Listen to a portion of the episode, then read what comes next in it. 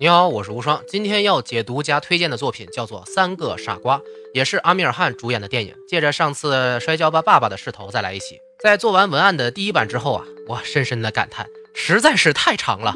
本来是接近三小时的正片，去掉传统宝莱坞歌舞片段，也有两个半小时。更要命的是，几乎全都是有推动剧情作用的片段和包袱。如果全都讲一遍，就远远超过篇幅限制了，所以只能全部删掉。在这个第二版里啊，非常粗略的讲述一下大体剧情，把空间留给后面的解读部分。故事主人公叫做兰彻·钱查特，从小就是个热爱学习的好孩子，并且是个天才富二代。在刚进入帝国理工学院时啊，就给了学长和校长下马威，不服从欺凌新生的传统和勇于质疑校长的教育方式。和他同寝室的法涵和拉朱虽然情同手足，但是学习非常差。校长就利用了这种微妙的不和谐，离间了拉朱和两人的关系，把他弄到了一个标准填鸭式教育培养的产物查托尔的寝室。兰彻和法涵为了向拉朱展示这种学习方式是错误的。做了非常巧妙而且无厘头的恶作剧，让查图尔校长和教育部长在教师节大会演讲上出了大丑。查图尔对此怀恨在心，和兰彻立下了十年之约，十年后在同个地点再见，比较谁更成功。拉朱也在兰彻拼命救下自己病危的父亲后，认识到自己的错误和朋友的可贵，回到了兰彻和法涵的阵营。这期间，兰彻遇到了校长的小女儿皮亚，并且产生了奇妙的爱情。但是兰彻有一个不可泄露的秘密，所以不能和皮亚谈恋爱结婚。之后，兰彻帮助法涵把五年前就写好却一直没敢发出去的求职信寄了出去，让法涵可以实现成为一个野外动物摄影师的梦想。拉朱也通过自己勇敢爆出黑历史的勇气和不服权威的精神，感动了面试官，成功得到了可以支撑家庭的工作。但是校长却记恨着拉朱不配合自己排挤兰彻，而且曾喝多后在自己家门口撒尿的事情，故意提高期末考试难度，不想让拉朱顺利毕业。法寒和兰彻去偷考卷，但是被发现，结果三人被勒令退学。巧合的是，当晚校长的大女儿，也就是皮亚的姐姐难产，由于大暴雨，医院出不了救护车。正值危难之际，兰彻带领着全班男同学发挥了理工男的力量，用非常简陋的设施，在学校的活动室成功的帮皮亚的姐姐生出了孩子。这是只有一群工程师才能完成的壮举啊！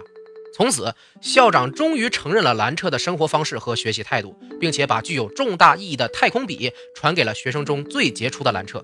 但是在毕业典礼上，兰彻却悄无声息地消失了。五年后，法韩、拉朱被查图尔联系说找到兰彻了，要实现曾经的十年之约。自己啊已经成为了大公司的副总裁，并且即将要和大科学家王度签署千万美元的合同，准备要嘲笑比自己弱的兰彻。经过一波三折，兰彻的秘密终于被发现。原来啊，他的本名并不是兰彻，而是兰彻家里园丁的孩子池赫特，替兰彻来拿大学文凭的。从真正的兰彻那里啊，得到了池赫特的地址。三人找到了马上要结婚的皮亚，带着他逃婚，一起找曾经的兄弟。终于，在一个充满着奇怪发明的小学校里，他们找到了曾经一起度过大学生涯的兰彻，并且。他就是查图尔拼了命在电话里巴结的，拥有四百多项专利的大科学家法萨克王杜。到头来，查图尔还是输了，而兰彻、法寒、拉朱这三个傻瓜却都过上了自信快乐的生活。阿米尔汗扮演的主角兰彻是一个不折不扣的传统教育者眼里的叛逆，从来不按照正常规则去学习和做事儿，反对只照着课本去背定义，甚至还敢质疑全国排名第一的帝国理工学院的教育方式。成天看起来不学无术，四处游玩，但是成绩却高高在上，把持第一，无时无刻不在打着老古板们的脸呢。但是平心而论，兰彻并不是一个好的主角，就像《阿甘正传》中的阿甘一样，他们的伟大只是因为故事和世界观的伟大，角色并没有太多魅力，因为啊，他们太完美了，从头到尾没有成长过，也无需成长，只需要一直正常的发展下去，所有问题都会解决，这是天生的设定。和那些可以激励自我成长、带来感动的主角们相比啊，略有差距。最有看点的角色呢，其实是拉朱和校长，他们是真正改头换面，从故事宣扬的价值观中受益的人物啊。拉朱最开始只会求神拜佛，毫无自信，而且中间还离开过兄弟阵营，只因嫉妒兰彻的家世和成绩。但是在朋友的真心帮助下，拉朱改过自新，宁可选择自杀，也不愿背叛兰彻，举报他偷考卷，最后还成功找到了工作。啊，无需用卑鄙的手段，只要追求卓越，成功就会翩然而至。片中兰彻所讲的道理，是在拉朱身上才淋漓尽致地展现了出来。最像普通学子的拉朱，才是价值观的终极体现。因为大部分人都没有兰彻的天才嘛。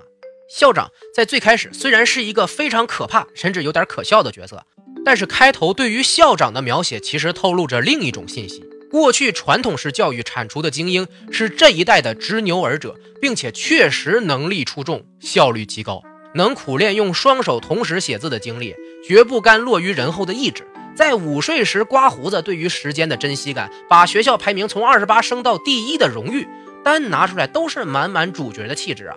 影片为什么要把这种成功人士扣上可笑的帽子？只是为了突出一个道理：学比教更重要。真正优秀的学生，绝不是靠老师教出来的，是靠对于学习的热情和自我分析的能力才变得与众不同的。片中的校长强势有权利，甚至一度要陷害学生。但是他并没有真的作恶，都是在合理规则范围内来打击不听话的学生，而且最后不还是洗白了吗？这么大岁数的顽固老人承认拦撤，就意味着否认自己过去几十年的人生啊！这种勇气，如果不是自身足够优秀的人，哪里能引领出皆大欢喜的结局呢？校长虽然看起来是反派，开头也做过错事儿，但是只有他的改变，才能让影片传递的希望走出最后一步。无疑是个值得尊敬的人才。这部影片人物塑造的好，情节也很连贯精彩，但是背后的世界观却很可怕。印度也是出了名的应试教育国家，这么小的土地却有着十三亿人口，注定了受教育是一件奢侈的事情。影片里的帝国理工学院正是国家最高等和最传统教育的代表，每年申请者过万，却只录取几百人。校长在开学演讲所说的，并不是吓唬新生的故事，是真真切切的淘汰人生啊！不能录取和不能毕业，都意味着人生的污点和难以就业的未来。这种巨大的压力，迫使众多学生选择了自杀来结束这种绝望的生活。就像上吊的乔伊和校长儿子一样。巴特，没有被录取和无法毕业的人，真的是无能吗？不，他们只是不擅长应付一指定人生的腐朽规则而已。乔伊的研究项目就是现在大火的航拍无人机呀，只是因为凭一己之力无法在毕业前做好，就被判无法毕业。世界上有多少发明是在固定期限内做出来的？也许是我知识浅薄，没听过太多，但是我敢肯定，这种追求效率的方式却扼杀了大量的可能性和优秀的人才。因为效率的最大化一定是通过把创意最小化才得来的。不光是故事里的工程师学院，世界上几乎所有的学校都不是为了真正培养出好学生才开办的。他们的目的是商业，学校只是一笔生意。学校在意的不是学生的发展，而是就业率、成绩分数和学校名声。为什么重视学校环境和教育资源呢？为了让更多的家长愿意把孩子送到这里嘛。为什么重视成绩和就业率？因为这样会吸引更多本来就很优秀的人才到这里求学。为什么要追求好名声和优秀的学子呢？为了日后能得到更多的捐款和商业项目。如果真的是秉承着培养下一代的精神，分数线这东西压根儿就不应该存在，不是吗？名校之所以好，不是因为培养出了多好的学生，而是因为吸引了很多优秀的人才加入。那么问题来了，为什么大家都用这种应试教育来培养孩子呢？他们难道不知道这样会扼杀学生的创造力吗？当然知道，设计这些学校制度的人都是万中挑一的精英啊，这点道理怎么会不知道嘞？巴特。学校就像一个工业时代的工厂，每个学生就是工厂产出的机器产品，老师和教导主任就是里面的工人。如何让工厂的效率最大化，既节省成本又能保证盈利呢？只要你学过中学课本，应该就能知道这原理吧。每个工人只负责自己的一块工作，每个工种是固定的，所有人努力的把产出的产品做到完美复制，这样的工厂效率奇高，产品质量有保证，因为完全一样嘛。而且工人不需要动脑。只需要按时按量做好自己的一摊就能拿钱，不会影响工作时间，这就叫流水线。你明白了吗？不同的学生都学着一样的课本，做着一样的习题，考着一样的试卷，所以将来到了人力市场上也是一样的竞争力。学校比的就是谁的流水线更精密，工人速度更快。换算到学校里，就是谁的学校制度更严谨，老师填鸭式教学速度更快，学生考试分数更高。至于创造力，那是学生自己以后承担的，和学校无关。并且通过这样的方式来培养下一代，可以让既得利益者充分享受这种信息不对称带来的好处。名誉和财富已经到手的东西，怎么会因为什么下一代的发展而放弃呢？别太愤恨这些人，因为等你有幸成为了利益获得者后，你也许会做得更过分。可是人不是工艺品呢，人的价值就在不同的个性和能力上。如果连基本的创造力都没有了，就真的只能成为市场上被老板们挑三拣四的死物了。